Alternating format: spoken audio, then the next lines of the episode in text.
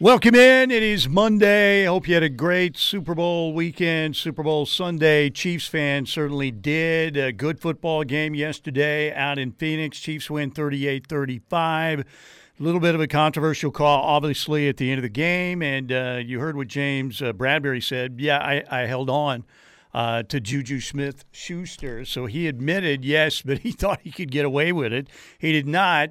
And that stole the drama from the end of the game. But still, overall, I think a pretty darn good Super Bowl, Parker Thune. It was a really good Super Bowl, Steely. I, I tweeted out with probably seven or eight minutes left in the game.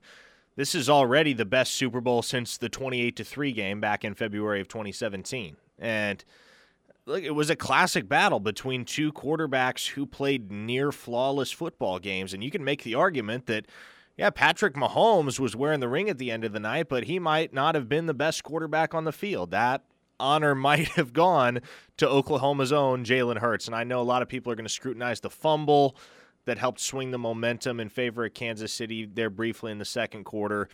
Philly fights back. They stake themselves that double digit lead, but in the end, you just tip your cap to Patrick Mahomes and the Chiefs, man, because they have been inevitable over the last five years. It has been the most difficult thing in professional football to knock this team off. And Philadelphia came very, very close last night. The holding penalty is one that's going to be talked about for a long, long, long time. I wanted to see Jalen Hurts get the ball back too. I think it was the correct call regardless and it's just unfortunate that we didn't get to see Jalen Hurts in the biggest moment of his life with a chance to go down the field and try to tie and or win the Super Bowl. But you can't take much away from the performance that he turned in. No, he was tremendous. 27 to 38, 305 yards, a touchdown, no picks, three rushing touchdowns. so he accounts for four TDs. As you mentioned, he did have the disastrous fumble, or Philly may have been in a position where they weren't going to lose the game. It would have been up maybe 31 7 at halftime, but uh, again, it was a very costly turnover right there. Patrick Mahomes wins Super Bowl MVP. He's got two regular season MVPs, two Super Bowl MVPs, so many accolades in the five years he started. Patrick Mahomes is building quite the resume. But uh, Super Bowl victory for four Sooners Creed Humphrey, Orlando Brown, Blake Bell, James Winchester. They get a ring again. And again, the Chiefs win the game 38 uh, 35 yesterday out in Phoenix. Let's hear from Jalen Hurts after the game. Obviously, uh, despondent, but also uh, pretty thankful for the Eagles' great season as well. And I think um, you want to cherish you want to cherish these moments. You want to cherish these moments with the people that you've come so far with, you know, um, your family, uh, your loved ones, your teammates, your peers, everyone that you, you do it with and do it for. You know, and uh, I'm so proud of this team. You know, I will say I'm so proud of this team for everything that we've been able to overcome. Um, obviously, we had a, a big time goal in the end that we wanted to accomplish, and we came up short. You know, think the beautiful part about it is everyone experiences different pains, everyone di- experiences different um, agonies of life, but you decide if you want to learn from it. You decide if you want to use that to be a teachable moment, and I, I know what I'll do. There you go, and that is our Ortho Central clip of the day. Ortho Central with clinics in Norman, Midwest City, and now a brand new Tri City location serving Newcastle, Tuttle, and Blanchard. These full service clinics treat orthopedic and sports medicine injuries. And I think we know this Jalen Hurts has gone way beyond proving himself as a top flight NFL quarterback. If he hadn't uh, dinged up that shoulder late in the season, he might have been the most valuable player in the league. And I think Philly fans feel pretty good. Well, as good as Philly fans can feel after they uh, pretty much rioted last night. But uh, Jalen Hurts has a unbelievable NFL future, and I don't know if many of us thought that was going to be the case, right? I certainly did not, Steely. I'm not afraid to say it. I I didn't believe that Jalen Hurts was going to be a long term starter in this league, and as it would turn out, he's going to be a long term starter, and he may end up being a pretty dang good one. You think he gets back to a Super Bowl? You think this is the last time we see Jalen Hurts on that stage? Yeah, I, I think he'll get back to one. I mean, uh, they're certainly going to be in the mix uh, next year and for the future. You know, the the thing that surprised me also last night was as good as their defense has been at getting after the quarterback, they didn't touch Patrick Mahomes. Now, some of that is his escapability. And then even when we thought he had the bum ankle, he took off on the long uh, scramble. Uh, you know, credit to Creed Humphrey and Orlando Brown and the rest of that offensive line. But yeah, I think he'll get back. The, the strange thing is, though, there's certainly no guarantee, man. No. You, you think, and you see, yeah, surely he'll get back there. Maybe that's his only shot. But if I had to bet, I would say get back to one. I'm a firm believer that Jalen Hurts is going to get his Super Bowl title at some point in time because, A, I mean, you heard it right there in that soundbite. Right? The guy, if there's one person that knows how to move on from circumstances like this and handle adversity and come out stronger on the other side, it's Jalen Hurts, He's, right? pro- so he's probably working times- out right now, starting for next season. If they've landed yet, wherever they land, Jalen Hurts is probably already in the weight room or something, right? He's that kind of guy. And there have been so many times over the course of his football career to date where he's just gotten kicked repeatedly where the sun don't shine. You know, you think about 2016. He's a true freshman at Alabama. Takes over that starting job in week 2. Takes them all the way to the national championship game and they get upended by a team of destiny in Dabo Swinney's Clemson Tigers. The following year, he gets benched for Tua Tagovailoa in the national championship game, and it's Tua that's the toast of the nation after Alabama's comeback victory, not Jalen Hurts. He rides the bench the following year. Then he gets his opportunity at Oklahoma and turns in a season that really any other year in the history of college football would have been good enough to win the Heisman Trophy, but he doesn't win the Heisman and he doesn't advance the national championship game because of the same man, Joe Burrow. Again, LSU, team of destiny that year. He goes to Philly. He's the backup. He's uh, there's not really a plan in place for him to be the starter. Philly drafts him as well as plan B to Carson Wentz because at the time they still believed in Carson Wentz being the future of their football organization. He emerges as the starter halfway through his rookie year, and by year three, he's playing for a Super Bowl. I think what was evident last night again, Patrick Mahomes, Kansas City Chiefs, team of destiny. What Patrick Mahomes did on a high ankle sprain over the last three games of this football season, you cannot take away from him, and you cannot diminish the greatness of what he and that team accomplished. So Jalen Hurts, through no fault of his own, has come out on the wrong end of so many of these situations in the past, and he's never let it deter him. He's gonna get up to the mountaintop at a certain point in time. Guy's a winner. Guy's a winner, and he works his tail off. He's going to continue to do that. And again, uh, the the only uh, real miscue last night, obviously, was the fumble, which changed the momentum of the game. And the Chiefs win the game 38 35. All right, what about all the accoutrements with the Super Bowl last night? Chris Stapleton, Rihanna, did you get fooled by the Tubi commercial? Oh, that's what that was. I looked over. I was A I lot was- of people apparently got fooled and we're looking for the remote. Who's sitting on the remote? What's going on? Oh man. You know what? Yeah, Super Bowl commercials are progressively kind of more and more of a letdown you as the know, years go I by. don't. I used to pay attention. It was like you don't even leave the couch. Maybe you finally uh, take your break at halftime for you know, but you know you want everybody to tell you what the commercials were. I really don't pay that much attention to them anymore. I really don't. I thought Chris Stapleton was unbelievable. I'm not a big country guy, but I thought he was amazing. I'd give that a 10 out of 10. I, I'd give Rihanna about a 7 5. But- and I, I like Rihanna, but I don't know. It was, I mean, she's got a good repertoire of songs, there's no doubt, but I don't know. 7 5, B minus.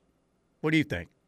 I mean, look, I have long been of the opinion that the best two Super Bowl halftime shows in history came in back to back years Prince in 2007, Tom Petty in 2008, and nothing has ever held a candle to it since. People have all their own opinions, and I tweeted something last night about how Rihanna's performance was underwhelming. And a whole bunch of people got on me because, you know, that's what happens on Twitter when you have an opinion.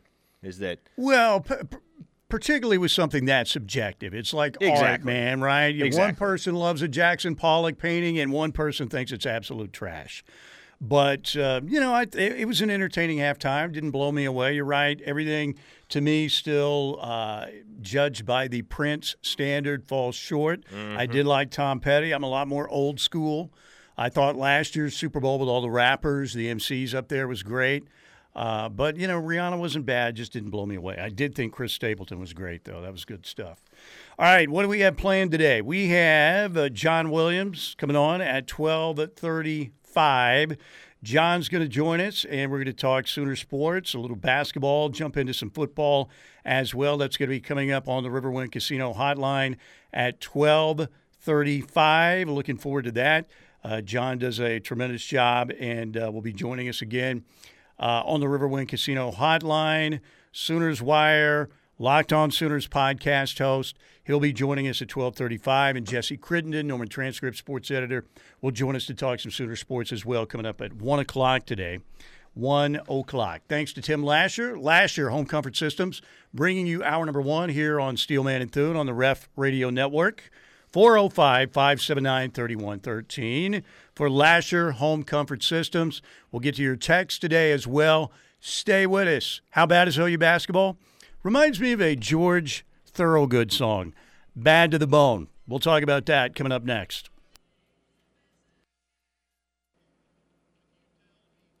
The time is panic time. oh boy, I was interested to see, I was interested to see how you would phrase that one because man, so bad. Oh, it's rough, Steely. It is. This is the worst season of Oklahoma basketball since the uh, 2011 2012 season, right? When the Sooners, or 2016 2017, actually, with Lon Kruger, they were 11 and 20. So uh, 2016 2017, they had a stretch back in uh, starting in 2009 through 2012. And keep in mind, 2009 is right after the 31 year with Blake Griffin when they had that incredible season for Jeff Capel. But then after that, they went 13 and 18 with Jeff Capel. They went 14 and 18 with Jeff Capel. And then uh, when Lon Kruger came aboard in his first season, they went 15 and 16. But man, Porter Moser, this is a major struggle going on right now and they were 19 and 16, missed the NCAA tournament. Uh, last year, with the loss to Kansas Saturday, they're 12 and 13. They have six regular season games left.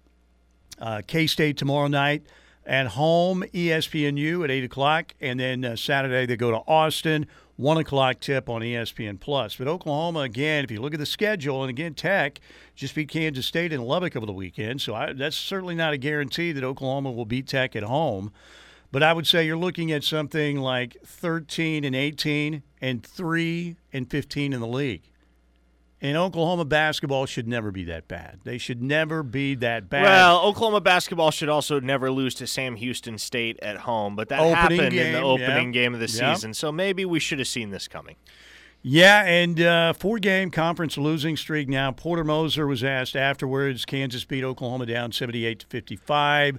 Uh, really, you know, Sooners got out to a 7 0 lead, but ended up only scoring 22 points in the first half, trailed 35 22. That big run, 14 to 2 by the Jayhawks over the last five and a half minutes. And then down the stretch, man, it was, it was a no contest. It was an embarrassment.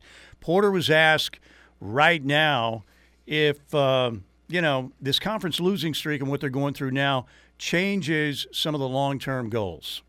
I'm, I'm, I'm constantly trying to tinker to find things way. We've tried some, you know, we, we've, we've moved to Otega in lineup. We're trying to get some young guys playing with, with playing Joe and Otega. You're going to live with, through, through some things. Um, the, the master plan, uh, no. I mean, my, my, my, goal is, is, is to build this culture up. I know in the offseason you need to build your roster up, but right here, I'm, I'm talking, I'm trying to, I just met with Otega, trying to talk to him about some things. There are teaching moments that I'm trying to teach these young guys.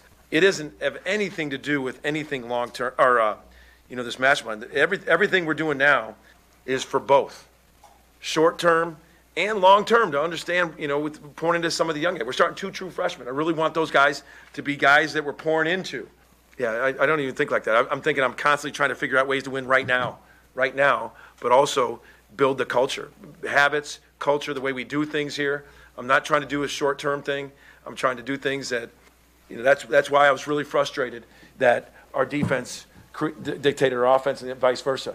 Because I, I, I'm, trust me, I look at myself first. When that, that offense got stagnant, all right, we're trying to talk about movement, but it became contagious with the turnovers. Those are things long term trying to teach them.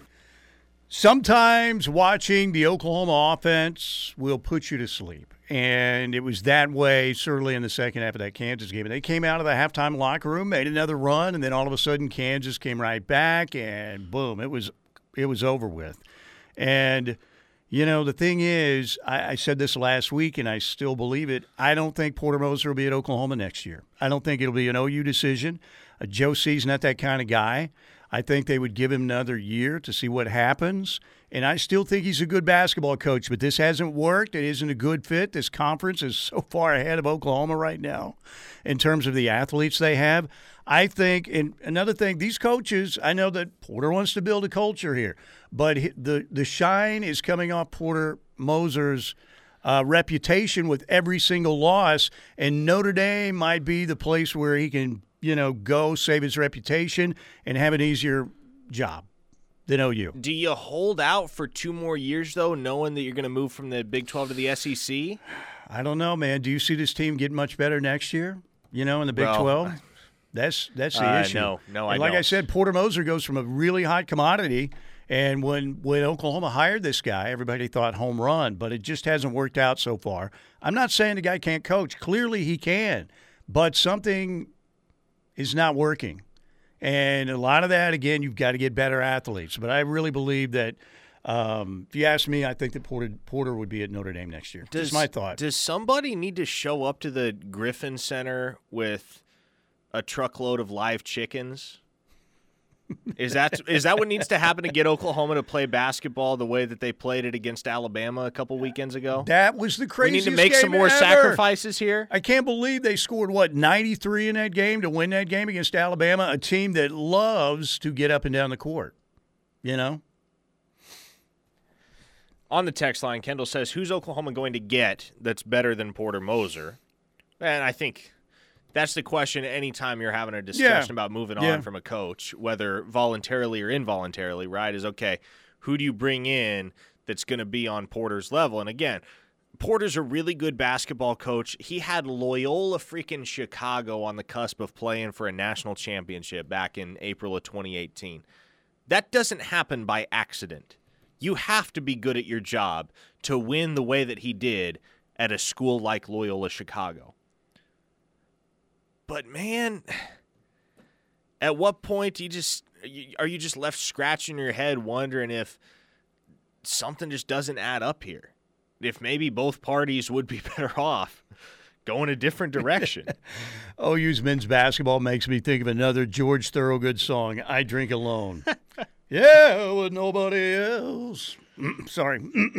Uh, somebody said hire Patty Gasso. That, that, there you go. I mean, maybe it's Kellen Sampson, maybe it's Grant McCasland, maybe it's Paul Mills, maybe it's somebody else. But Sure, I think- sometimes the fit is not right and the timing's not right. Howard Schnellenberger won a national championship, did a tremendous job at Louisville, was a disaster at Oklahoma. Now, a lot of that was because of buffoonery and his ego. Sure. And I don't think Pete Porter has either of those. I think he's a good coach, but it's just not working out so far. And like I said, if you're Porter Moser, man, you're human. You're thinking, man, I, you know, I'd, I'd, I'd love to stay here, but man, I, you know, this isn't uh, quite maybe the job I thought it was, and I don't think he thought it was going to be easy. But sometimes coaches they want to save their reputation as well, and it's quickly the arrow's pointing down right now. Yeah, and I I'm a firm believer that you don't make change just for the sake of making change. But I'm also a firm believer that if this season continues along its current trajectory, the narrative in the public eye at season's end is going to be who could we hire that would be any worse? Like that's quickly the th- that's how fast things are spiraling out of control right now for OU basketball. They're awful. They're just bad. There's no two ways about it. There's no sugarcoating it. I don't know what happened at the Lloyd Noble Center two weeks ago against the Alabama Crimson Tide, but that performance is not reflective of what and who this basketball team actually is. Yeah, and I think just so much of this is they have completely lost confidence. Whenever another team goes goes on a run and starts uh, making it more difficult for them, they uh, they've lost so much confidence by losing all these close games, and now it's like their basketball soul has been taken from them, in my opinion. And again, all you got this week is Kansas State.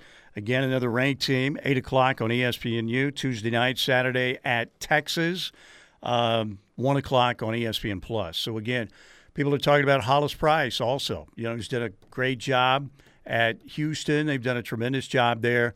All I know is I, I don't know if there has been worse morale from the fans for OU basketball in a long time. I got a text from a buddy of mine who's a Kansas fan who was at the game, and this is how it read. Oh boy, this morning.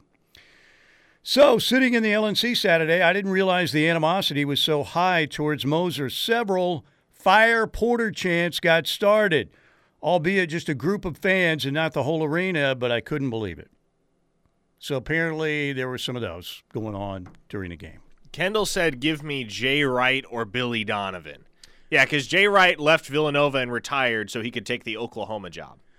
That makes a lot of sense. Yeah, I look. I think Jay Wright's done because I don't think he likes the direction of college basketball right now. And look, Billy Donovan's an NBA guy now. Period. So you're not I, getting Billy Donovan to leave the Chicago Bulls to take a job at Oklahoma. You're just not. Oklahoma basketball is not the same commodity that Oklahoma football is. True that. All right, 405 651 3439. 405 651 3439. And again, uh, the Sooners, uh, right now, again, you look at the remaining schedule with the six games left on uh, the docket right now, and the only game they'd be favored in is that Tech game at home. And again, that's not going to be a total pushover to win that game. Um, so it's just uh, Sooner basketball fans are so frustrated right now. Doug and Norman on the text line says OU will lose Tanner Groves and Jalen Hill. We will return Sam Godwin and redshirt Luke Northweather. Our two recruits for next year are a slim six seven and six five.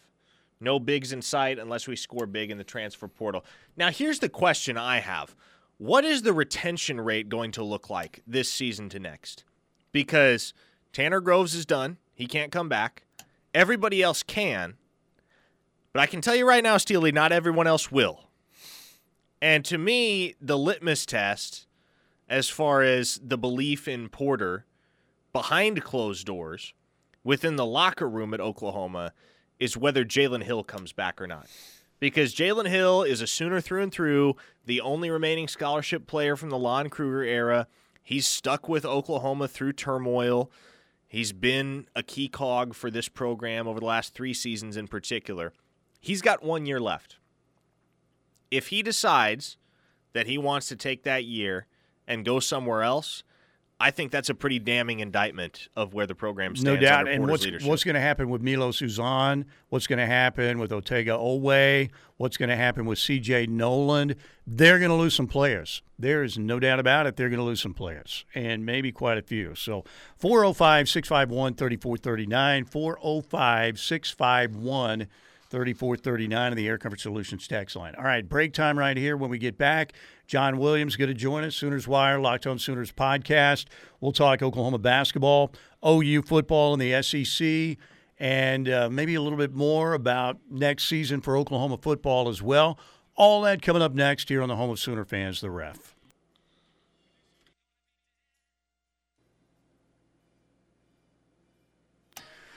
That must mean John Williams is joining us on the Riverwind Casino Hotline on this marvelous Monday here in lovely Norman, Oklahoma, where the uh, temperature is currently a very perfect 61 degrees. Pretty good. Pretty, pretty good. John, how are we doing? John Williams, managing editor, Sooners Wire, also Locked on Sooners uh, podcast on uh, the Riverwind Casino Hotline. John, uh, how has Oklahoma basketball gotten this bad? What is going on? It's really, really rough to watch. You know, it's a it's an offense that Ramoser has that can create open shots, especially from three at times, but the the three point shooting for the Sooners just isn't consistent enough to, to take advantage of that. And so then when they're not hitting from three and, and then they go up against teams that have really good bigs like Oklahoma State does, like Baylor does, like Kansas does, and you're kind of locked out of the paint, it makes things really, really difficult offensively for this team. John, where do you stand right now on Porter Moser and his status as Oklahoma head basketball coach? I don't think anybody is seriously having the hot seat discussion yet, but I think most everybody can acknowledge that – uh, in year two, this is not what anyone hoped, what anyone imagined, or what anyone wanted for Oklahoma basketball. And there has to be accountability at some point. How much of it falls on Porter? Well, I mean, he's the head coach, so it's all going to fall on him. At the same time, it's just a year two of his tenure. And I'm always of the mind that patience is, is a virtue, especially after a coaching change, that you got to give these guys a little bit of time, especially, you know, have a, have a couple recruiting classes on the college basketball front in particular, where they get guys in that, that are their guys that they're recruiting, that are the high school guys that are going to be the, the foundation, the building blocks of that program. And, you know, we've we've gotten one kind of full cycle out of him now, and and now we've got some really good players that are becoming in the, in the future as well. So I think you got to give it a little bit of time. Now, if you're three, we're not starting to kind of see this turn the corner and and just be a better product. Then I think I think then you can kind of start having those conversations. But I still feel like it's a little bit too early. But it, I mean, it's it's hard not to look at what's happening right now and just and and not wonder if he's on the hot seat or not you know, put some doubt as to his future in Oklahoma. But for me, it's still a bit too early. John Williams, our guest, Sooners Wire, managing editor, Locked On Sooners podcast. All right, the announcement came out officially Friday that Oklahoma and Texas were going to have one more year of Big 12 football, and then it's off to the SEC. What do you think Brent Venables has to do in this next season to ensure that his guys are going to be ready the moment they take the field in SEC competition? I think just keep doing what they're doing. I think they're trying to build a physical and fast brand of football, especially on the defensive side of the ball.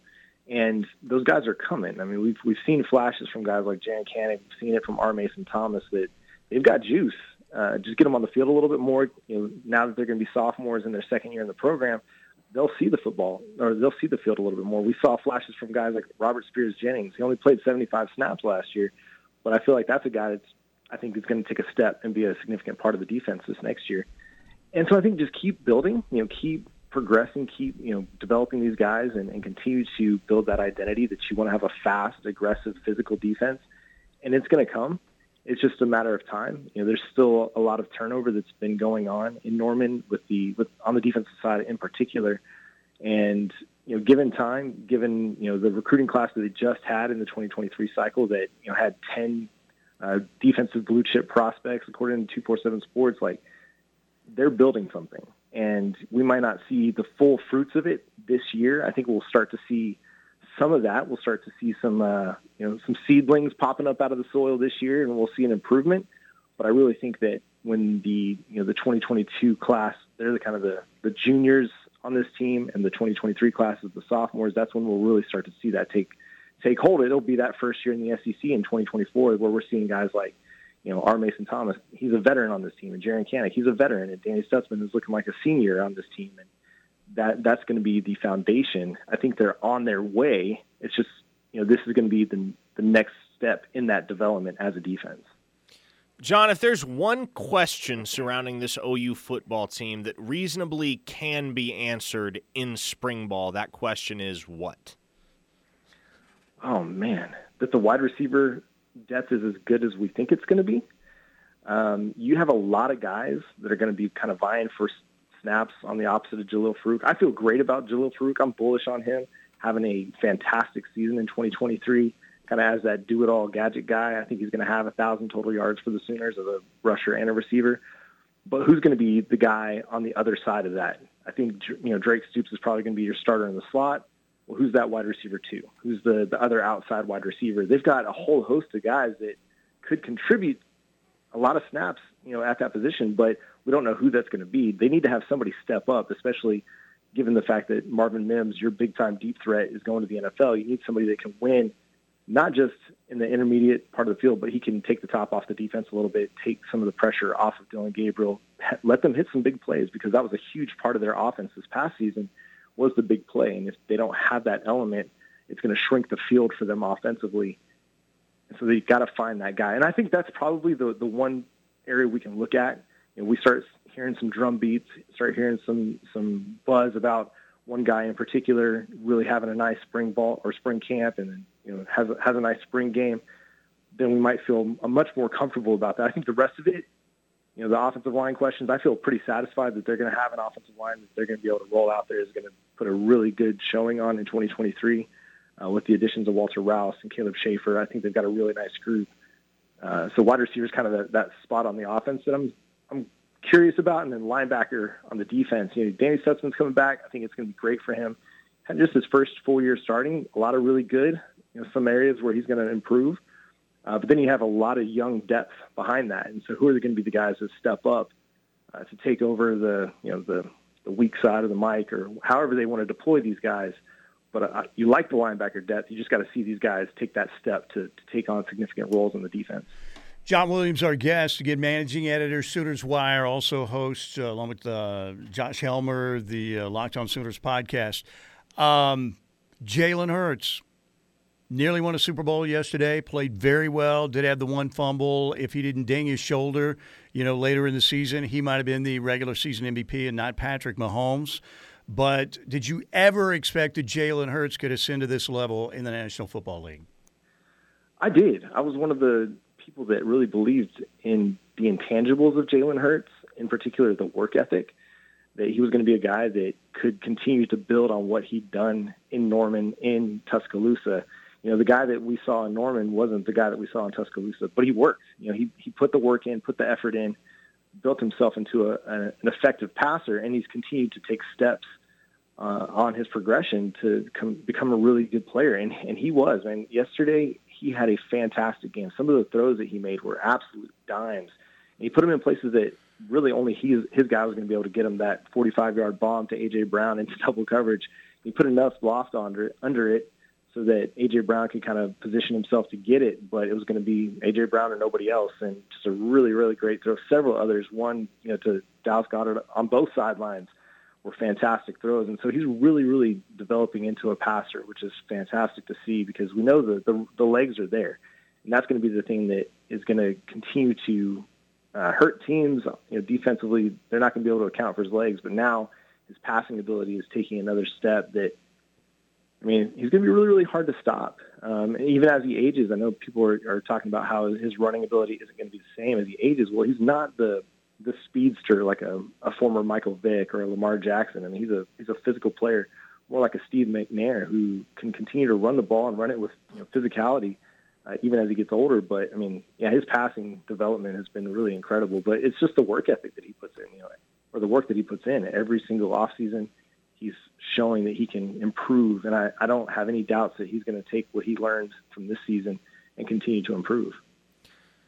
John, you tell me which is more accurate. A, either the Arizona Cardinals know exactly who they're hiring to be their next head coach, and they just needed to wait for the Super Bowl to end to finalize the transaction, or B, the Cardinals are in panic mode, have no idea who they're going to hire, and Kyler Murray's ego and lack of coachability is exacerbating the issue at hand? Hmm, that's a great question. I think the Cardinals I think they're going to have a plan. I mean, coaches want to be head coaches. You don't you don't turn down jobs. Yes, some guys have done that. Uh, Dan Quinn, you know, the Dallas Cowboys defensive coordinator, he he turned you know turned away from that one, but he's done that the last couple off seasons. Was in the running for the Denver Broncos job last year and decided against it as well. So, yeah, it's hard to say. I mean, I think the Arizona Cardinals have an idea of what they want to do there, and I think they're going to get somebody that that they like. Now, are people concerned about Kyler Murray? Possibly, but again, that's just that's a lot of rumblings. Um, what do the guys in the locker room say? You know, what do the former coaches say? You know, this is this is a guy that's played really high level football so far everywhere he's been. He's had some struggles off and on in the NFL, but he's still a really really good player. And anybody that has any sense to them is going to want to coach a really good quarterback, contract or not. Good GMs, good front offices are able to work around contracts and don't let the, the salary or the salary cap fool you. If the Arizona Cardinals want to make money or want to make room in the cap, they can make it happen. It's just a matter of accounting. John, we appreciate your time. It's great having you on again. We'll talk to you again soon. Thank you. Yeah, absolutely. My pleasure. Have a great day. John Williams joining us, guys. Riverwind Casino Hotline. Riverwind, always a great time out at Riverwind Casino. Over 2,800 electronic games. All your favorite table games as well. Great poker room, best bars and dining, world class hotel, best service. They've got everything. Get out and participate in the 75K Love to Get Away promotion now through February 25th. Play with your wild card to earn points And you could win now one of five grand prize awards of $5,000 cash. Five different patrons winning five $1,000 cash each. They'll have that drawing again February 25th. They already gave away three travel vouchers to patrons on Saturday worth, worth $10,000 each as part of the 75K Love to Get Away promotion. All kinds of other cash and bonus play prizes involved in the February promotions. The Mad Dash for Cash, they are giving away $95,000 in cash and bonus play in the month of February at Riverwind. They're great at everything out there. They're great at winning. They're great at the bars and dining, the promotions, concert service, you name it. Riverwind is simply the best. All right, what Barry Switzer had to say about the Sooners in the SEC in the Tulsa world of Bill Haisten. We'll get into that when we get back here on the Riff. Kind of surprising stuff.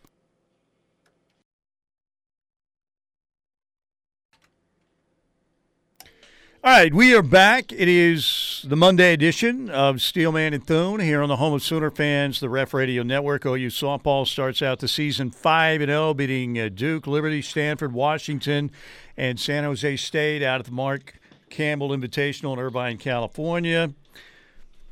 They get ready for the Getterman Classic in Waco this week, taking on Longwood College, the uh, home of former NBA player Jerome Kersey. 12:30 on Friday. Saturday, Stephen F. Austin at Austin at 12:30. Then a matchup with Army at 5:30 Saturday, and a noon game against Baylor coming up in the Getterman Classic. So far, so good.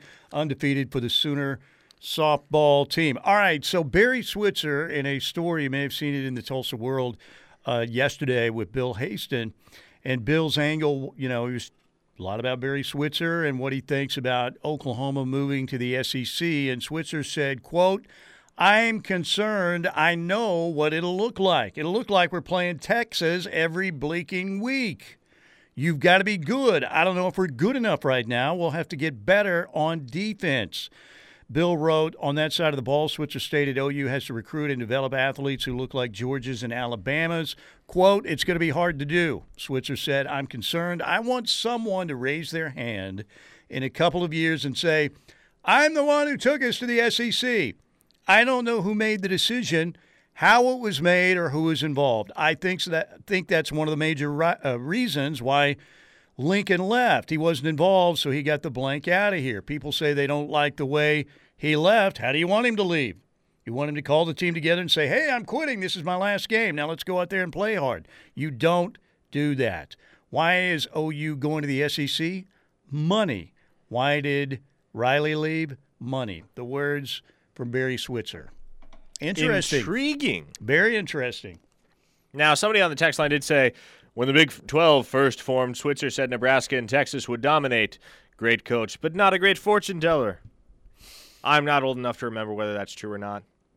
Yeah, I'll take you his word are for Steely. it. Yeah, I'll take his word for it. But he's, you know, he's always spoken of uh, Texas, you know, as being maybe the best job in college football with all the resources, but uh, you know, for whatever reason, they haven't been. Well, it would the be resources. the best job in college football if there was more organizational structure. There is not. There's a whole bunch of people with a whole lot of money that all want to have a say in every decision. That You've got too many buddies from Friday Night Lights involved in the Texas football program, right? Sure. Too many of those kind of boosters. Um, here, here is the thing that takes some of the uh, paranoia away or some of the worry away. 12 team playoff. Facts. You know? 12 team playoff. Bruce says Switzer also thought Blake was going to be a great coach for OU. Yeah, I mean, look, Barry Switzer isn't that perfect. I mean, he's still the king, but it was interesting to hear his opinions. And I think he's right. They've got to get better, clearly, on uh, defense.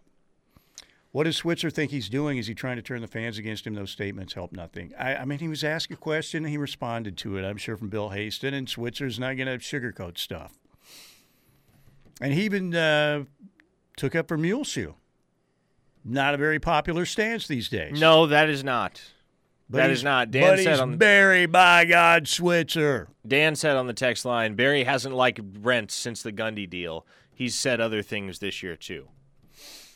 I don't know how much truth there is to that either. I just know. Look, there's there's always beef. I I covet anyone who can live a life completely free of beef. There is always beef, no matter what walk of life you lead, Steely. Where's the beef? Sorry. That went right over Parker's head too, the old Wendy's commercial, because he no, was. I, I, I know those commercials. oh, okay. Yeah, yeah. You just kind of looked at me like The really? beef is everywhere. It, it is everywhere. Have you looked at Twitter lately? I mean, well, you were involved in beef uh, last night. Yeah, because these days you have an opinion. Guess what? You got people beefing with you. Mhm. People have. This reminds me of a Styx song, "Too Much Time on My Hands," because people are tweeting all the time, all the time. Nobody needs to know every single thought that you have. Just my opinion. But again, I'm the old man, so what do I know? Okay, yeah, and I will tell you some old school uh, Sooner people are still a little perturbed.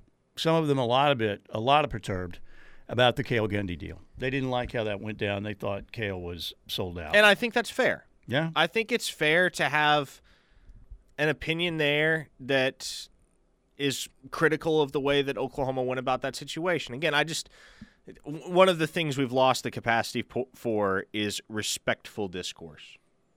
mm-hmm. And that's I, I will say I appreciate that about Barry Switzer's statement. He didn't go after anybody personally. He didn't make it sound like, oh, you know, my way or the highway. You disagree with me, you're an idiot.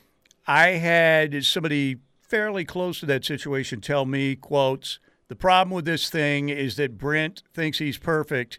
He's not. I will not reveal who it was, but it's somebody very interesting. Now, this was a long time ago. All right. Thank you to the Last Year Home Comfort Systems. We've got to get out of here for hour number one. Stay with us here on the ref.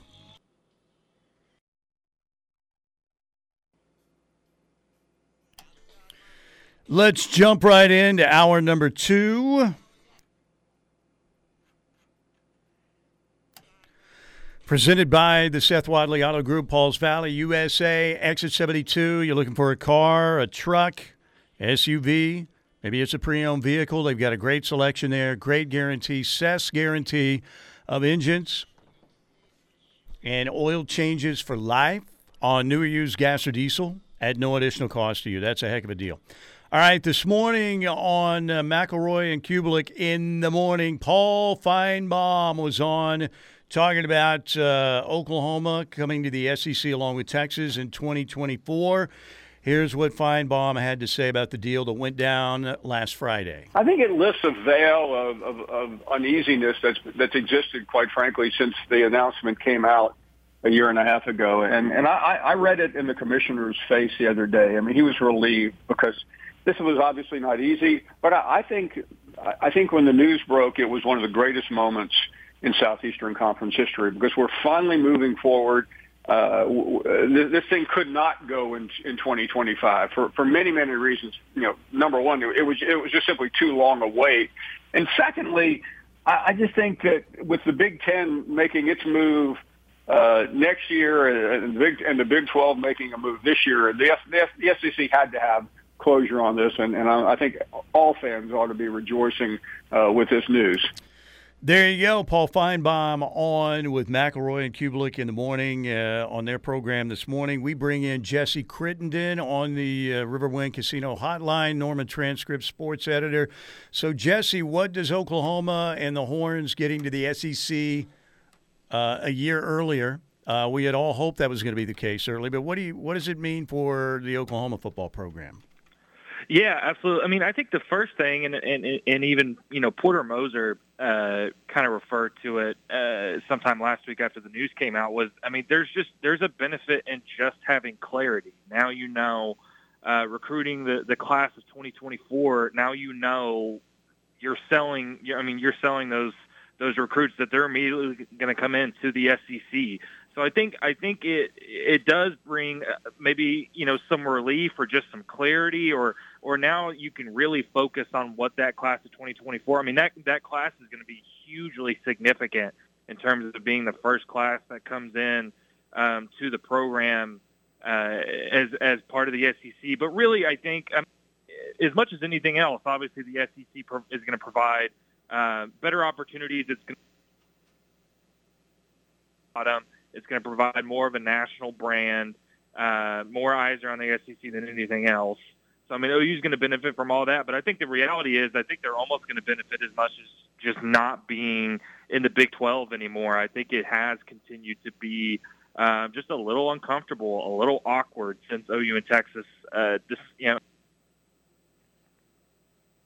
and I think now it just puts everything into focus. Now, I mean, everybody in the Big 12 is is aware that this is the last year OU and Texas are going to be uh, in the conference. I think even when it comes to things like Bedlam, and now you know this is this could be the last Bedlam matchup coming up this next season. So I think more than anything else, uh, on top of all of the benefits, and, and I think it just it just brings a level of comfort, and I think it, it prevents this from dragging out longer than it has to. Jesse, obviously, there's been a lot of discourse among the fan base as to whether the move to the SEC, especially on the timetable that it now appears to be on, is a net positive or a net negative. There hasn't been as much made about the impact that this transition is going to have on the other sports. Uh, across the board for Oklahoma. And you don't got to go into every single one in detail, but as you look at the three, four sports uh, that are kind of second tier in terms of importance to the casual fan in and around Oklahoma. Would you say that the move to the SEC is a net positive or a net negative for each of those sports? I think for the most part, uh, I mean, I think for the most part, it's it's mostly a net positive. I mean, start with um, with Oklahoma basketball or with the OU men's basketball team. I mean, we're we're seeing very clearly uh, right now, and, and and even last season that the the Big 12. I mean, as far as men's basketball, it's elevated to the top um, of I mean of the sporting world, and OU is having an incredibly difficult time being competitive. I mean they're they're two and ten in the conference now. They are in sole play or sole last place in the conference, and OU has beaten three of its four SEC I mean opponents this season. So not that the SEC is is a huge step down, and not that there are teams that are good, but I mean I think just from a uh, I don't think there's any end in sight for the Big 12 in terms of really being at the top of college basketball. But even th- for things like, uh, I mean, softball or even for baseball, I, I don't know how much will change. I do think there is going to be, at least for softball, um, obviously the SEC and the Big 12, I think, have kind of been at the top um, in terms of competitiveness for softball. But I think the main focus for, for OU softball now is going to be uh, increasing uh, the the level of facilities and things like that compared to the SEC. The SEC has pushed a lot of money um, into into softball the last few years. So I mean, I think overall it's going to be a positive, but I do think that will be something that's going to have to be uh, addressed. Obviously, the new uh, the new stadium is coming in. Um, but I mean, I think for everything else, I mean, ultimately, I think it's going to be uh, mostly a net positive. And I think specifically, if you look at men's basketball, just from not having to go through that gauntlet Big 12 schedule anymore, I think that's that's going to be worth it just from that regard. Jesse Crittenden, our guest, Norman Transcript Sports Editor. I know you've got Porter's media availability coming up uh, for the matchup with K State tomorrow night uh, here in about 20 minutes. But I, I want to talk about basketball and Porter's situation. He came in uh, everybody thinks it's a home run hire for Oklahoma. What he did at Loyola Chicago with the Ramblers was unbelievable. Uh, and you can go back to you know his previous coaching resume. You know, maybe not uh, as great, obviously not as great as it was at Loyola. But how do you think it's going to weigh out in the offseason if Notre Dame is truly as interested as people think they are in Porter Moser? How do you think he'll weigh the decision from you know the the standpoint of man, it's I know it's one more year in the Big Twelve, but man, it's the it's the best league in the country, and I'm maybe damaging my reputation with another year at Oklahoma versus I've got a chance to jump ship here and go to Notre Dame, where it's it's still a good job and maybe maybe an easier job, certainly. I think that's the thing. Porter Moser hasn't been here that uh, uh, in Norman that long, obviously, but even last season with some of the ups and downs. I mean, they finished seven and eleven uh, in conference play. They barely missed. It's not that everything was perfect, but I think there was still, um, from a fan perspective, from an administration perspective, was still, I think, some some positivity that that things uh, were on a good trajectory. This year, I think I think everything feels a little differently. I mean, they're two and ten, and uh, in Big 12 play, they're already below 500 with seven games left to go in the regular season. And I think it's not just a close Uh, I mean, they started with a few close losses that I think were kind of similar to, to last year, but now, I mean, they're they're losing these games. I mean, they lost West Virginia by 22, lost to Kansas by 23, uh, lost to TCU by 27. They're just games where it feels there's almost like a feeling of helplessness. So I don't think it's necessarily that it's it's all doom and gloom necessarily yet, but I do think there are starting to be questions about what the fit is going to be long term. I don't think anybody questions that Porter Moser can coach, but it, it is it is much different to go from Loyola um, to OU in a Big 12. And yeah, the SEC might bring a little bit uh, of an easier schedule, but the SEC has some good teams in it too. So uh, I think it's going to depend a lot on how these next seven games go, but they're not going to get of their their last seven games are teams ranked inside the top 25. So if they can't find a way to turn it around, I think the I mean I think Porter Moser, I think the program, I think everything from the top down is going to face a lot of tough questions. Now, Jesse, Jay Wright was a name that got brought up an hour ago, and it was somebody on the Air Comfort Solutions text line that was like, why don't they go hire Jay Wright? And obviously, that's not going to happen. Uh, that's uh, shooting a little bit out of your league, even at a place like the University of Oklahoma. But one of the things that Steely mentioned in the brief discussion we had about Jay Wright is that one of the reasons he retired, one of the reasons he walked away from an outstanding situation at Villanova is because he had kind of become disenchanted with the direction of college basketball. And in today's day and age, where it's harder than ever for coaches to build and maintain a roster year in and year out, especially in a sport like college basketball, is that something that you worry about being a thorn in Porter Moser's side down the road? That is to say, is there a particularly easy, facile path to dig yourself out of the hole that inevitably grows larger every time you suffer blowout loss after blowout loss? Like, at, at what point do you worry about Porter being able to reverse the negative momentum at Oklahoma because of the ancillary challenges that surround him? Yeah, no, those are all really good points, and that is kind of the reality, and it's it's something I've I've talked about before, which is that I mean, call it, it team building in college basketball, especially at a Power Five conference, let alone the Big Twelve, is as hard as it's ever been for a lot of different reasons. But I think for I think it also has brought to light maybe the importance of culture and and schematic fit between a coach and a program and all those things. I do again. I don't think there's any doubt in the world that Porter Moser is is a good coach, somebody that can coach, would be successful at a lot of places. But I think at OU, I think we're seeing a couple of different things. I think one, I don't know how much his his style of basketball, the way he wants to play, a really slow, grind it out, out execute the other team, both sides of the floor, you know, slow pace, limit possessions. That just hasn't really I think it hasn't been super compatible with OU so far to this point. I think the other thing is, I think he's going to have to find.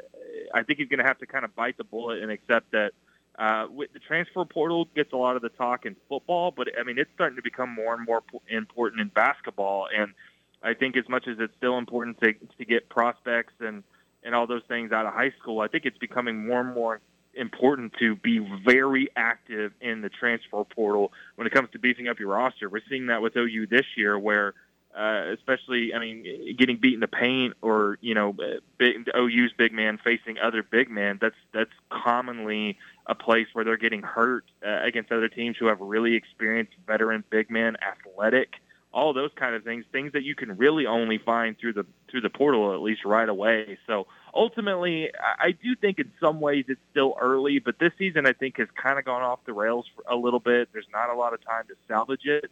And I do think there are going to be some things that Porter Moser is going to have to change, whether it's his style of play or whether it's uh, maybe getting rid of some of the traditionalism and, and looking towards the portal. Jesse, we appreciate your time. I know you got to go and uh, run over to the media availability with Porter coming up here in about 15 minutes. We'll talk again soon. Thank you. Appreciate you guys having me on. Norman Transcript sports editor Jesse Crittenden joining us on the Riverwind Casino hotline. We got a bunch of really good texts rolling in on the Air Comfort Solutions text line as well 405 651 3439. Comments on what Barry Switzer had to say about the Sooners in the SEC to Bill Haisten in the Tulsa World. We'll get into that. What you guys have to say about it coming up. A lot of good stuff to get to, and we'll do it next here on the ref.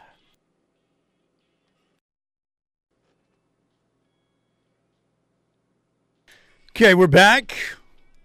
Thanks again to the Seth Wadley Auto Group, Exit 72, right there in Pauls Valley. And again, great selection there. Anything you're looking for vehicle wise, including pre owned. They've got it for you. And oil changes, engines for life on newer used gas or diesel at no additional cost to you. The Seth Wadley Guarantee. Air Comfort Solutions text line 405 651 3439. That's 405 651 3439. And uh, you know, it's an interesting day when some people are even coming after Barry Switzer. How about that? It's a rare occurrence in Soonerland. No beef is completely off the table these days. Oh yeah. Well, we talked about what uh, what Coach Switzer said in the Tulsa World again to Bill Haisten in the story that came out uh, yesterday, and uh, again, if you're just joining us, Switzer said, "quote I'm concerned. I know what it'll look like. It'll look like we're playing Texas every bleaking bleeping week. You've got to be good. I don't know if we're good enough right now. We'll have to get better on defense. Uh, Switzer also said it's going to be hard to do. I'm concerned. I want someone to say or someone to raise their hand in a couple of years and say, I'm the one. I'm the one who took us to the SEC.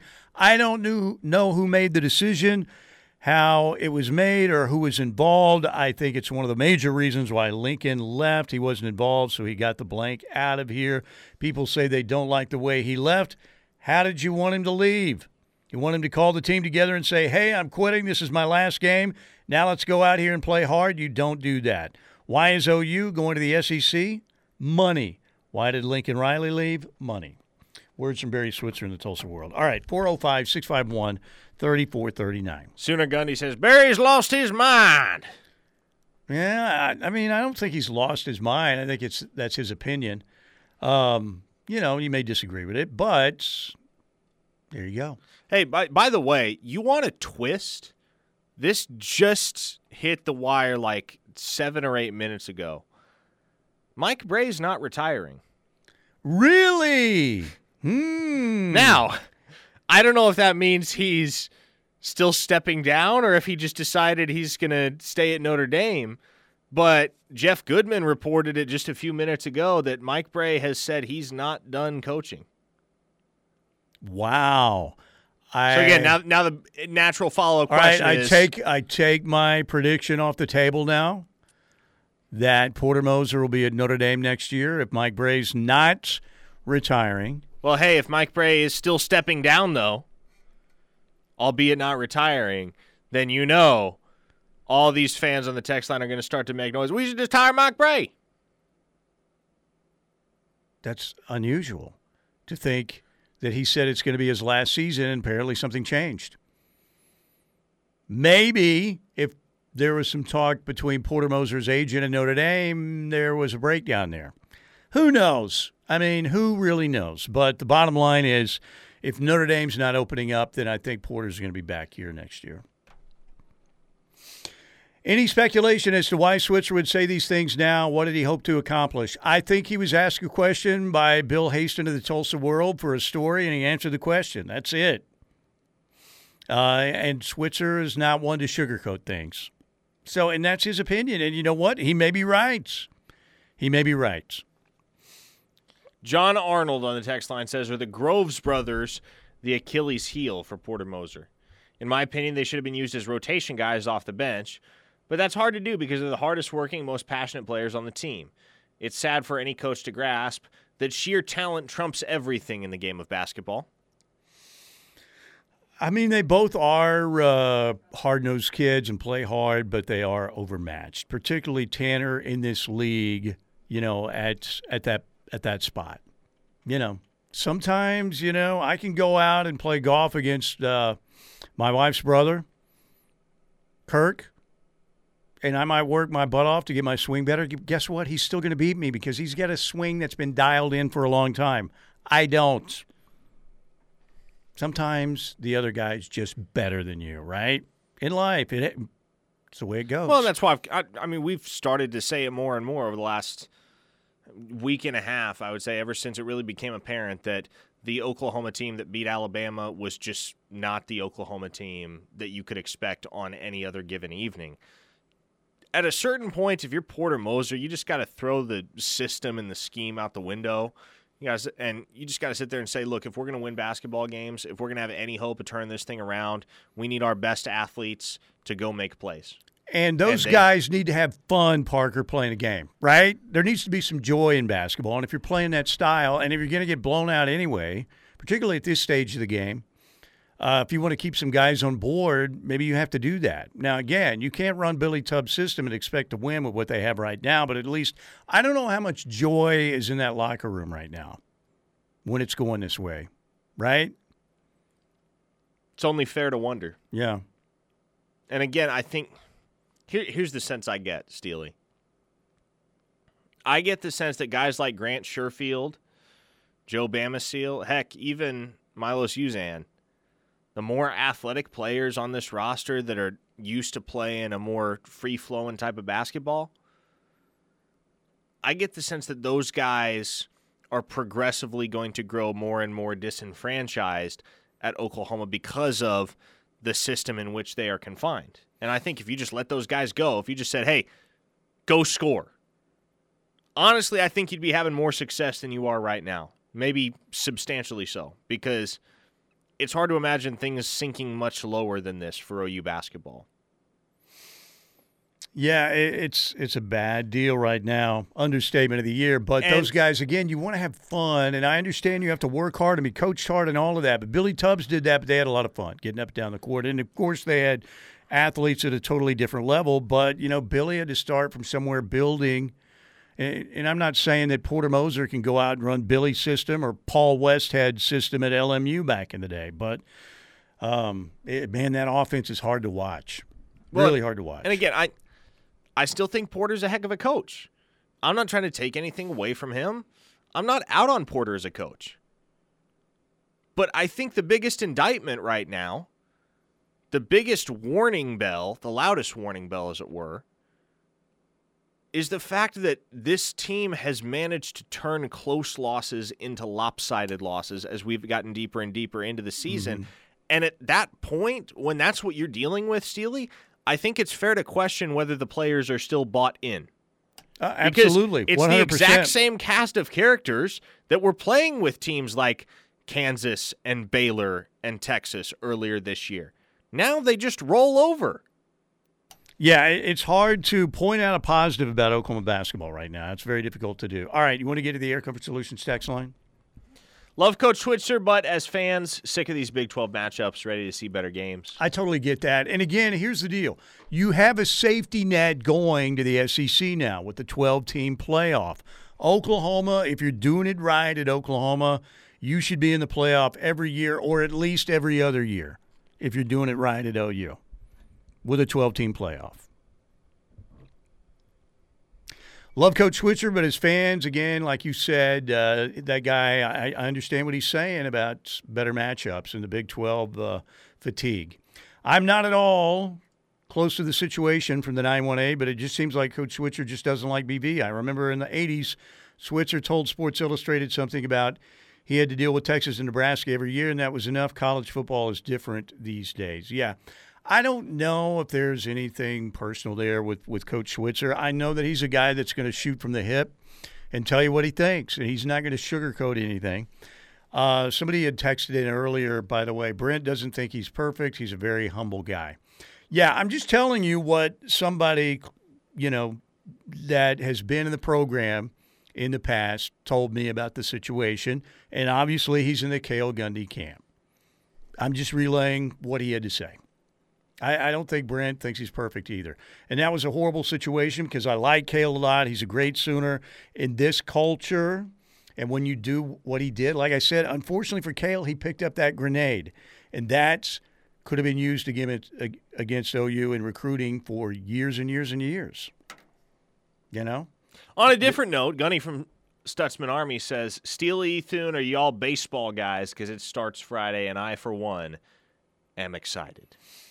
I mean, yeah, to an extent. I mean, I'm not going to sit here and tell you that I'm just doing cartwheels, but yeah, I'm excited. Skip Johnson's done a good job. They've got gotten on a roll right now, and hopefully they can carry that momentum from Omaha uh, to this season. We'll see.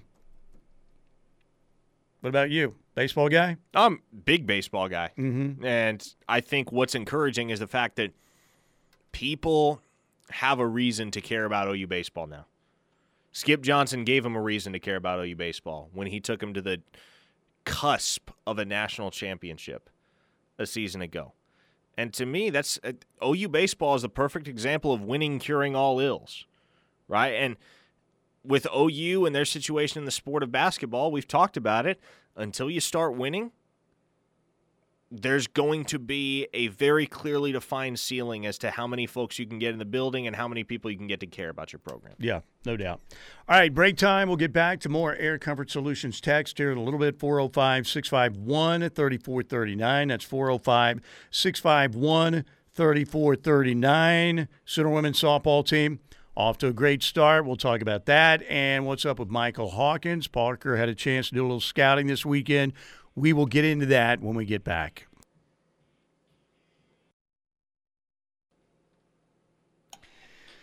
Back with you. Good to have you with us. Thunder in action tonight, 7 o'clock, Paycom Center, New Orleans rolling in uh, to OKC. What a great victory for the Thunder Friday night in Portland. That was big time. SGA matched his career high with 44. Had an unbelievable night, 16 to 2 run in the fourth quarter for Oklahoma City. One of the better wins of the year, 138 to 129. I love this basketball team, and next year it's going to look even better. So it was a great win Friday night. Uh, New Orleans and Oklahoma City tonight, 7 o'clock at the Paycom Center. Rockets at Oklahoma City uh, Wednesday night, and then the All Star break coming up this weekend. Great win for Oklahoma State at Iowa State, man. Uh, Mike Boynton has done an unbelievable job. They're doing it without Avery Anderson, too. And they have a huge game coming up Tuesday night hosting Kansas. Gallagher Iba is going to be rocking for that game, 8 o'clock on ESPN. The Sooners host Kansas State uh, at 8 o'clock Tuesday night on ESPNU. You have two games in the Big 12 tonight Texas at Texas Tech, 8 o'clock on ESPN. West Virginia at Baylor, 8 o'clock on ESPN, too. Okay, back to the Air Comfort Solutions text line 405 651 3439. Everybody wants to know about Sammy Brown, the linebacker. Uh, I mean, he's visiting Oklahoma in early April. Yeah, OU's got a shot, but I think the kid goes to Clemson or Georgia, to be honest. I mean, that's a huge pull if Brent Venables and the OU staff can get him to commit to the University of Oklahoma. Because, especially with him being a Georgia local, in Georgia's backyard with Clemson right up the road and the Bulldogs down in Athens having won two consecutive national championships. If you're going to outdo Clemson and Georgia for a kid in their territory that is a five star at the linebacker position, oh boy, that is a statement. So don't count on it, please. Do not count on it, but he's going to visit Oklahoma at the beginning of April. Jay from Madill on the text line said, my son played in Plano in the 12U this weekend, so I could look onto the next field and watch Michael Hawkins. Parker, your videos do not do him justice. That boy was slinging lasers. Truly amazing. Yeah, you caught him again this weekend, and I saw what you had to say, and obviously you're continually impressed with him. What is this dude talking about? Some rumor or something on the text line, and you were like, what? Um, what is going on with Michael Hawkins? The, so which which rumor guy? well, there was somebody who said something about, it and you said, "What the heck are you talking about?" No, yeah, it's it's always. I, I've started to call him "birds aren't real" guy because mm-hmm. that's how much of a conspiracy theory ah, it is. okay. The that Michael Hawkins had already lost his job at Allen heading into his senior year. Oh, it's that guy. Yes. Okay. And so then he um, he elected to transfer out because he didn't want to have to enter into a competition for his job that he was going to lose. Michael Hawkins isn't losing his job to anybody, I can tell you that much. Hmm. And it doesn't take a Rhodes Scholar to see that. So it sounds to me like you always thought he was a pretty good thrower, but he's becoming a better thrower every he's time you see him. He's becoming a lot better thrower, man. And you can. So he works with Kevin Murray, Kyler's father and former Texas mm-hmm. A&M quarterback. That's yep. his trainer and you can see Kevin's influence continuing to take root in the way that Michael throws the ball. Uh, it's a bit of an odd throwing motion in that he throws from the ear, and that's something that rubs a lot of people the wrong way. But hey, it gets there, man, and it gets there with zip. And I'm not going to sit here and say that maybe the OU coaching staff won't want to try and tweak his mechanics a little bit when he gets to campus, or whether they might want to start that process uh, as he rolls in his senior year at Frisco Emerson. But Um, a lot of folks aren't sold on Hawkins because of the throwing motion. Wonder if the deep ball is going to have the capacity to get there on time. Uh, to me, man, I'm very much of the opinion that if it works, don't try to change it. It's kind of like You Jim know- Furyk's golf swing, Exactly. right? He's he's won majors and he also shot 58. And I'm sure everybody thought, man, that swing's not going to hold up. And guess what? It did. Uh, by the way, speaking of Tiger back on the course this weekend at Riviera, doesn't have a great record at Riviera, and of course he had the uh, the accident out there at the Genesis Invitational Genesis Invitational at Riviera a couple years ago. But Tiger is back in an event beginning on Thursday. Scottie Scheffler also wins the Phoenix Open again. Rickie Fowler playing better golf. A lot happening in the world of golf, but Tiger back on the course this Thursday.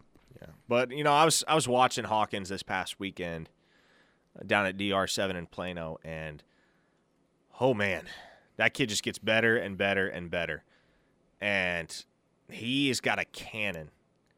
He's got a legit cannon attached to that right shoulder, and it reminded me a lot of watching Jaden Rashada last year on the 7v7 circuit because man, Hawkins just sits back there and flings it with total confidence. He's willing to put it in the smallest of holes. He can throw to all three levels of the field with equal aplomb. He can place where he needs to. And, you know, in in a 7 on 7 setting, you don't even really get the chance to see his mobility and to see the way that he can move around because obviously the quarterback is just passing. So, this is the first offseason that he's played 7 on 7 and you know, seven on seven more so than anything else is an opportunity for a quarterback to showcase his arm because you don't run unless you're blitzed, and very seldom do seven on seven teams blitz. It almost never happens. And so I'm, really looking forward to watching Hawkins' development over the next couple of months as he continues to settle into his element on the seven on seven circuit. But man, I my holdup for the longest time with Hawkins has been the consistency, the repeatability, the fluidity of his throwing mechanics, and he just continues to get better and better in that regard. And you see the results on the football field. 405 651 3439, Air Comfort Solutions text line. Let's get back there again. Uh, 405 651 3439. Uh, somebody said something about Barry Switzer. Oh, Switzer knows damn good and well what he said can be used against OU in recruiting. He's either going senile or he's got a problem with the leaders of this program. I don't know how many kids right now are going to be affected that are being recruited by what Barry Switzer has to say. And again, that's no disrespect to Coach Switzer. I love Coach Switzer. He's awesome. Grew up with Coach Switzer. Loved his swagger. Loved the way his teams played. And I've always said, you know, people talked about him being a great recruiter, but he was a great X's and O's guy as well. I mean, you don't do win three national championships in a Super Bowl ring by not knowing what you're doing. He certainly did. But I don't know, would anybody be affected by that? Hey, Barry Switzer said maybe this OU to the SEC move isn't great. Do you think they're going to get? They're going to. First question probably with those kids, as sad as it is, would be who's Barry Switzer, right? That's probably true, Steely. Obviously, the listeners know who Barry Switzer is. Obviously, you and I know who Barry mm-hmm. Switzer is, but 16, 17, 18 year old kids, they probably don't know who Barry Switzer is. And Look, maybe Barry wanted somebody besides Brent. I, I don't know, but I'll tell you this: I still think he has a love for the University of Oklahoma. But Barry Switzer again is a guy that he's that's how he answers questions. Bill Haisten did his story with him in the Tulsa World, and he basically said, "I want to know who decided to make the move to the SEC." Somebody raise your hand. He said it's going to be like playing Texas every week, you know. Um, and he doesn't sound like he's totally convinced it's going to be a great move for Oklahoma. That's his opinion. Bottom line. Yeah, like, I, like I said, I think the great thing for OU and everybody else, because yes, it's going to be a, a much tougher situation. OU fans get used to some eight and fours and seven and fives. or you just add a six and seven. But also, you're going to have a great chance if you do it right at Oklahoma with a 12 team playoff. You need to be in there every year or certainly every other year. And moreover, folks, as the authority on all things senile, if Steely says Barry Switzer isn't going senile, he's not going senile. No, I think he's just being Barry Switzer. I, I, I remember when Switzer spoke at the Selmon statue unveiling this past fall. Dude's pretty sharp for being, what is he, 87, 88? He's got to be, I think Barry might be in the 85, 86 range. Uh, I'm a Barry Switzer sycophant, but let us not forget he thought John Blake was the right choice to be head coach. Barry's not always right. Yeah, we're not saying he's some kind of a soothsayer. He's just giving his opinion. Some of these kids' parents weren't alive when the king was coaching. That mm-hmm. is true. Yep. Um, oh gosh, I, a lot of texts poured in. Some of them are good, some of them are not. I'm trying to filter through the detritus. Kendall said, "Anyone can pass the ball against dead air. Seven on seven is overrated." Kendall, you do realize there's a defense in seven on seven, right? Yes, he's not facing a rush, but he still has to contend with defensive backs and linebackers who are trying to get in the way of everyone he's throwing the ball to. It's not passing against dead air. Mm-hmm. Passing against dead air is Arch Manning standing in Texas's practice facility and throwing routes to a single receiver streaking down the field. One more before we get to a break. I would like to interject that Mike White is a loser. How embarrassing for Texas to employ that guy. Their softball coach with the game at Kentucky, when the stall tactics, and how they reverted back to the previous inning and had a tie with Kentucky when they were down to seven seven to four, but he kept stalling and stalling. All you had to see was the bird he flipped last year. Yeah, the guy's not. Uh, there's not a lot of class there. The king told the truth. Joe C is a clown. That's the truth from an unknown Sooner source who just texted me. Hmm. Joe C is a clown. I That's I'm, a take. And I I would disagree with the Joe C is a clown take. I think he's the opposite of a clown, but he uh, he says that uh, the king is telling the truth the king is going to give his opinion. That's what he's going to do. He's not, like I said, he's not a sugarcoat kind of guy. Oh, if people only knew some of the opportunities C has turned down to remain athletic director at Oklahoma. Look, I think that would settle the clown conversation. Sometimes certain people who people think are 100% loved by everybody might rub somebody the wrong way. You know, that's just life. All right, 405 651 3439. We'll get to as many texts as we can before we get out of here. Good to have you with us on this Monday. Interesting stuff as usual. You guys are doing a great job on the text line. One more segment to go. Keep it here on the home of Sooner fans, the ref.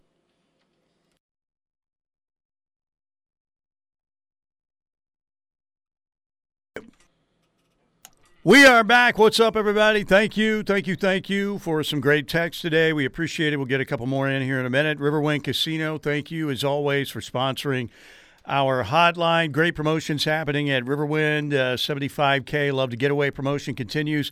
They gave away three $10,000 travel vouchers from Ray's Travel Saturday to three lucky patrons, and you still have a chance now through February 25th to play with your wild card and earn points, and you could win one of five grand prize awards of $5,000 cash. Five different patrons, not one, not two, not three, not four but five different patrons are going to win $5,000 cash each when they have the drawing on the 25th. Uh, so get out there and play with your wild card. Keep playing with your wild card, and you could be a big winner. All kinds of other cash and bonus play up for grabs right now this February at Riverwind. They're going to have uh, $95,000 in cash and bonus play given away, uh, plus prizes in the month of February. The Mad Dash for Cash continues.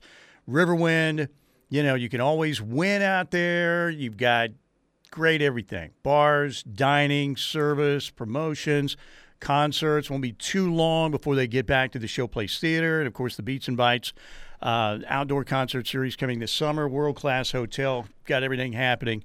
That's the reason why Riverwind Casino is simply the best. All right, 405 651 3439. From the 918, thinking some folks on the text line never shut up or never shut off imbibing from Super Bowl Sunday.